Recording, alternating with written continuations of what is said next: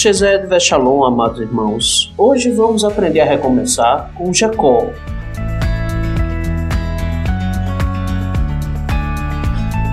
A mensagem de hoje se encontra em dois trechos distintos do livro de Gênesis, e o primeiro trecho se encontra em Gênesis capítulo 32, versículos do 22 ao 30. E levantou-se aquela mesma noite e tomou as suas duas mulheres e as suas duas servas e os seus onze filhos e passou o val de Jaboque e tomou-os e fê-los passar o ribeiro e fez passar tudo o que tinha. Jacó, porém, ficou só, e lutou com ele um homem, até que a alva subiu.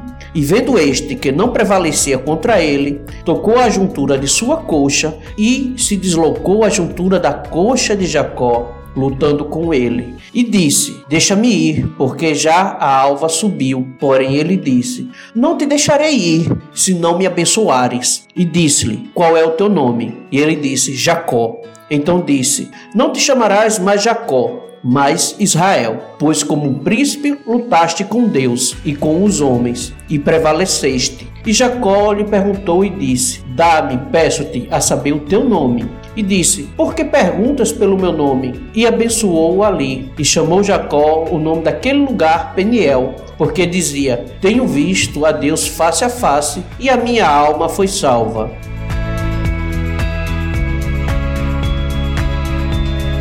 Irmãos, uma coisa que a gente já pode observar aqui de diferente, no começo desse texto, vemos que é falado que Jacó se levanta naquela mesma noite. Que estranho, né, irmãos? A pessoa levantar à noite e levantar acampamento e organizar para que as suas esposas e seus filhos já começassem a partir em viagem. Viajar à noite não deve ser nada seguro, principalmente para uma época daquela onde você só tinha a iluminação das estrelas à noite. Então, provavelmente, o mais provável mesmo é que ele havia acordado de madrugada, já próximo à hora do amanhecer. E nesse momento ele mandou todos se organizarem para partir logo cedo e poder aproveitar cada hora do dia para a viagem. Mas uma coisa interessante que ele faz é ele manda todos à frente para ficar só. E isso foi proposital. Por que ele queria ficar só? Porque ele achou que naquele momento onde ele estivesse só seria o melhor momento para adorar e buscar a Deus. Ele caminhou a família na frente, ficou para trás, mas com a intenção de entregar a Deus aquela viagem. Ele pediu proteção a Deus. Então vemos um Jacó que agora nas suas empreitadas ele não estava mais recorrendo à sua astúcia mundana, mas sim aproveitando, buscando os melhores momentos para adorar a Deus e assim também buscar o seu favor. Agora ele queria a providência divina e deixar de lado a providência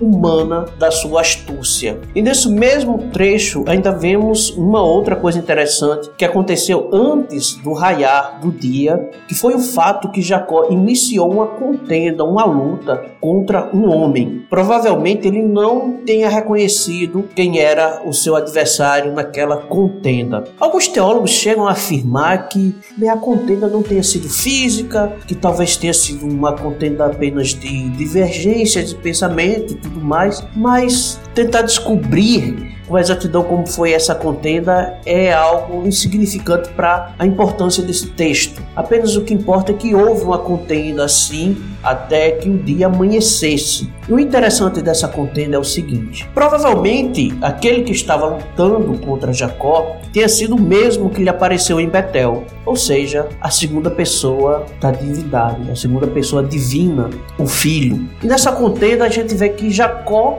aparentemente prevalecia nessa luta, porém ele foi ferido na coxa. O que nos deixa bem claro o seguinte: que Deus reconhecia a luta, o fervor, a vontade de vencer que Jacó tinha agora e respeitava isso em Jacó. Porém, deixou bem claro que Jacó estava prevalecendo porque ele queria, porque Deus deixou que Jacó prevalecesse naquela luta, porque no momento que ele que Deus quis mostrar seu poder, ele simplesmente feriu a coxa de Jacó. Então, se era uma contenda física, bem, Jacó já não poderia mais suportar uma luta por mais tempo. Porque quem já se machucou na coxa, na virilha, sabe que a dor dificulta o movimento. Então, era questão de minutos para que Jacó não aguentasse mais essa contenda, essa luta. E já deixando bem claro que Jacó estava vencendo só porque Deus estava permitindo, bem, ele chega e diz: Deixa-me ir, porque a alva já subiu. Jacó tinha outras coisas importantes a fazer. Ele já havia orado a Deus, pedindo proteção e direcionamento. Deus já vinha aparecido diante dele e mostrado que agora Jacó era uma nova pessoa forte, capaz de lutar, né? Alguém que poderia defender sua família, alguém determinado e corajoso. Então já estava mais do que no momento de Jacó tomar conta das suas coisas, de ir alcançar a família e acompanhar a família na viagem. Então Deus disse: Deixa-me ir, mesmo deixando bem claro que se Jacó não deixasse, ele poderia ir, né? ele poderia muito bem encerrar aquela contenda ali. Porém, Jacó diz que não vai o deixar ir se não recebesse uma bênção. Vamos deixar bem claro aqui que Jacó não foi prepotente. Ele diz: Eu não te deixarei ir. Jacó tinha ciência de que estava prevalecendo até aquele momento porque Deus estava deixando. A prova disso que ele diz assim: só deixo depois que você me abençoar. E numa luta, quem abençoa é sempre aquele que está dominando. Então Jacó já está ciente de quem é a pessoa com quem ele estava lutando. Ele sabe que as bênçãos, que ele só poderia receber bênçãos de Deus, daquele que poderia a qualquer momento encerrar a luta. Era apenas querer encerrar. Então, nesse momento que Jacó reconhece que ele é inferior, já que está pedindo a bênção, eis que Deus lhe responde: Qual é o teu nome? E Jacó responde: Jacó. Não é que Deus quisesse saber realmente o nome de Jacó, mas nós estamos falando de um povo que os seus nomes têm significados. Então Deus quer deixar bem claro ali que Jacó se identifique para mim. Então Jacó diz: Eu sou Jacó, o suplantador. E Deus diz para ele: Não serás mais o suplantador, mas serás de agora em diante Israel, o príncipe de Deus, né? o príncipe com Deus. Por quê? Porque ele havia lutado com Deus e com os homens e havia prevalecido. Né? O que aconteceu? Ele lutou com Deus e mesmo assim foi poupado. Era uma bênção e tanto. Se falar que ele já havia enfrentado homens. Então Deus deixa bem claro que na partir daquele momento ninguém o venceria, que ele só poderia ser vencido por Deus. Mesmo assim, Deus permitiu que ele vivesse, que ele saísse quase que ileso já que ele saiu apenas com uma ferida na coxa. Mas esse que Jacó insiste e pergunta o seu nome, né? Ele pergunta por que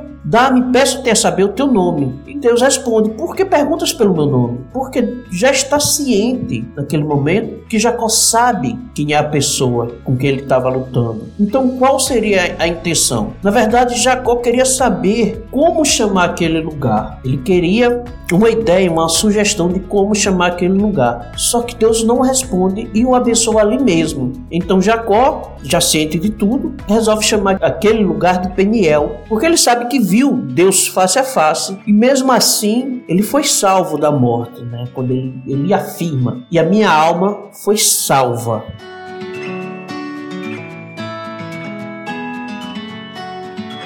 A segunda parte dessa mensagem encontra-se em Gênesis 35, versículos do 1 ao 7. Depois disse Deus a Jacó: Levanta-te, sobe a Betel e habita ali, e faz ali um altar ao Deus que te apareceu, quando fugiste da face de Esaú, teu irmão. Então disse Jacó à sua família e a todos os que com ele estavam: Tirai os deuses estranhos que há no meio de vós, e purificai-vos, e mudai as vossas vestes, e levantemo-nos e subamos a Betel. E ali farei um altar ao Deus que me respondeu no dia da minha angústia e que foi comigo no caminho que tenho andado. Então deram a Jacó todos os deuses estranhos que tinham em suas mãos e as arrecadas que estavam em suas orelhas. E Jacó os escondeu debaixo do carvalho que está junto a Siquém. E partiram. E o terror de Deus foi sobre as cidades que estavam ao redor deles, e não seguiram após os filhos de Jacó. Assim chegou Jacó a Luz, que está na terra de Canaã.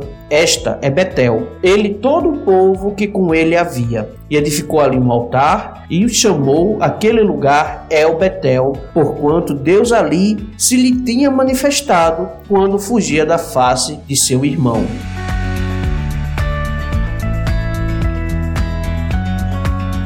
Irmãos, um outro momento interessante dessa história é que Deus chega a Jacó e diz: Levanta-te, sobe até Betel e habita ali. O que aconteceu entre esses dois trechos que nós lemos da Bíblia? Nesse meio tempo, Jacó havia comprado terras entre as terras de Siquém, filho de Hamor. E bem, por que Jacó parou ali? Ele não deveria ter parado ali. Por ter parado nesse local e ter comprado terras, então ele pretendia ficar por um longo tempo. A gente tem a, a história trágica de Diná e Siquém, e em seguida temos a traição de Simeão e Levi, matando Siquém e todos os seus servos. Então o que é que a gente vê logo de cara ali? Jacó estava numa terra agora cercado de inimigos. Ele estava ciente que o povo os via como traidores por tudo que havia acontecido lá no capítulo 34. Ninguém confiava mais em Jacó e nos seus filhos. Então o que é que Deus faz? Diz: Olha, se levanta daí, não era para você nem ter estado aí. Agora sobe e vai até Betel. Vai para lá, constrói um altar e executa o voto que foi feito. Já que em Gênesis 28, do 20 ao 22, Jacó havia feito um, um voto a Deus, dizendo que se Deus o protegesse durante a viagem, é, o Deus dos seus pais seria o seu Deus. Então, por que que Jacó foi parar ali? Depois de ter cometido o seu erro, mesmo assim, Deus chega e diz: Olha, vai e cumpre com o teu voto. Mas não é só isso. Afaste os deuses estranhos que há no meio de vós e se purifiquem. Mudai as vossas vestes. Entre os servos de Jacó já havia pessoas de Siquém. Provavelmente a família de Jacó já tinha se contaminado com os costumes pagãos daquele povo. É só a gente lembrar que Diná admirava o que as outras moças que viviam no paganismo daquela região faziam e ela quis ter no meio de uma festa pagã, uma festa a ídolos, a deuses profanos. E hoje em dia não está muito diferente. O mundo tem nos colocado deuses estranhos dentro das nossas casas, no meio do povo de Deus. O que são esses deuses estranhos? São coisas que nós colocamos acima de Deus, na frente de Deus. Você não tem cultuado a Deus, você tem faltado aos cultos, por quê? Tem algo que tem te impedido ir aos cultos? Você tem preferido fazer aquilo nos dias de culto? Você não tem lido a Bíblia suficiente porque tem gasto seu tempo com outras coisas, não tem orado suficiente, não tem clamado a Deus o suficiente, não tem adorado a Deus o suficiente, porque o teu tempo tem sido pouco por causa das tuas obrigações ou por causa das tuas escolhas. Corta todos os ídolos, purificai-vos. Deus manda as pessoas se limparem, tornem-se limpas e mude as vossas vestes. Muda também o teu exterior, muda tuas atitudes. Seja uma pessoa diferente, com um testemunho diferente. Se purificai por dentro e por fora e essa ordem Jacó repassa a todos no meio dele, no meio da família dele, dos seus servos, no meio de todos. Ele deixa bem claro o que tem que ser feito. Ele já não vai mais aceitar calado, porque Deus já tinha dado uma ordem a ele e o relembrou do que é que ele tinha que fazer: subir até Betel. E Jacó estava ciente que para subir a Betel, adorar e fazer um altar para Deus ali, isso deveria ser feito da melhor maneira possível. Ninguém deve fazer um altar para Deus contaminado.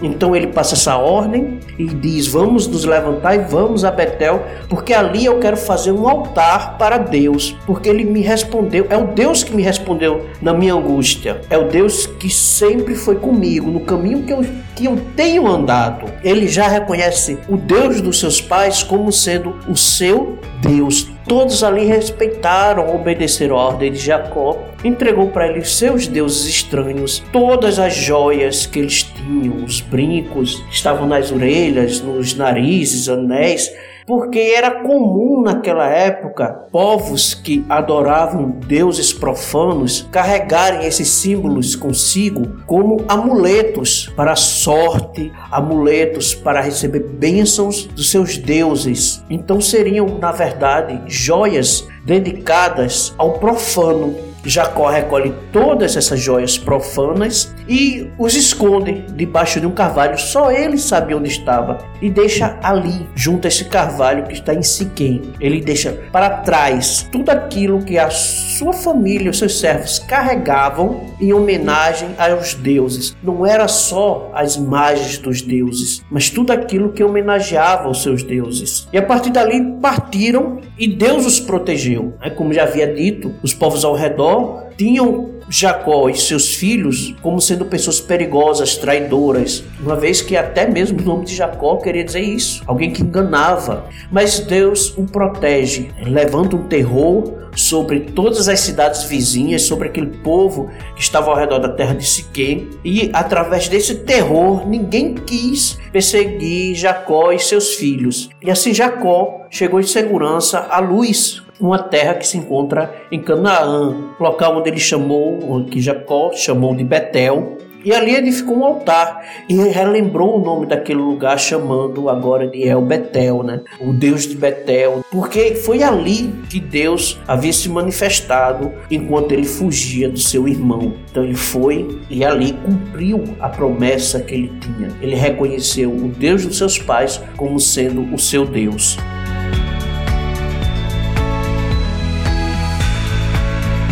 Então, irmãos, o que é que já vemos de diferente nesse Jacó, daquele Jacó que a gente viu que enganou o irmão para receber a bênção do primogênito, enganou seu pai para que fosse abençoado, que foi até a casa de Labão e lá ficou rico utilizando das suas artimanhas, da sua sabedoria humana. Nós vemos um Jacó que agora não confia simplesmente na sua sabedoria, mas sim pede a intervenção de Deus, a proteção de Deus, o cuidado de Deus. Ele ora, ele busca a Deus. E quando Deus aparece diante dele, ele mostra que agora ele não vai mais fugir dos problemas dele, como ele fez na sua juventude, que ele estava disposto a ser uma pessoa diferente, persistente, que encarava os problemas de frente. E Deus o abençoa por causa disso. Agora Jacó quer cumprir os seus votos. Ele busca a purificação não apenas para si, mas purificar também a sua família, purificar aqueles que estavam debaixo dos seus cuidados, os seus servos, os seus empregados. Então Jacó não dedicou apenas a si mesmo, mas também a toda sua casa a Deus. Era um Jacó que levantava altares para Deus, para que todos soubessem do seu testemunho. Jacó estava testemunhando para que todos soubessem que esse Jacó era um Jacó novo, era um Jacó que tinha como Deus Altíssimo aquele que havia o protegido, que abençoou aos seus antepassados. Jacó era um novo homem, estava recomeçando e ele nos deixa lições muito importantes para isso. Ele purificou a sua família. Então, irmãos, nos purifiquemos para que também possamos recomeçar, assim como Jacó recomeçou. A sua mudança foi tamanha que o nome que ele recebeu de Deus, esse novo nome, Israel, prevalece até hoje. Seus descendentes são os israelitas, o povo de Israel. O nome de Jacó não sumiu de vez, mas foi substituído de maneira tal que até hoje seu povo é chamado por Israel. Ele se purificou, ele tirou tudo aquilo que poderia estar atrapalhando não apenas o culto dele, mas da sua família. Ele tirou da sua casa tudo aquilo que era mundano. Às vezes nós temos deuses dentro da nossa casa. Estou falando de tudo aquilo que a gente coloca para ocupar algum espaço que deveria pertencer a Deus. Jacó prometeu que iria dar o seu dízimo assim que ele terminasse a sua viagem e fosse protegido por Deus. E o nosso dízimo, não estou falando apenas de dinheiro, mas dizimar o nosso tempo, a nossa dedicação. Então, tiremos esses deuses que podem estar tirando de nós o dízimo que deveríamos estar entregando a Deus, a nossa força força, o nosso desejo, a nossa vontade de cultuar a Deus, o nosso tempo, a nossa dedicação, o nosso conhecimento. Façamos isso para recomeçar. Recomecemos diante de Deus, purificados, limpos com novas vestes, para demonstrar, tanto por dentro quanto por fora, que somos novas pessoas e que recomeçamos a nossa jornada. Não deixe isso para depois, mas sim para agora.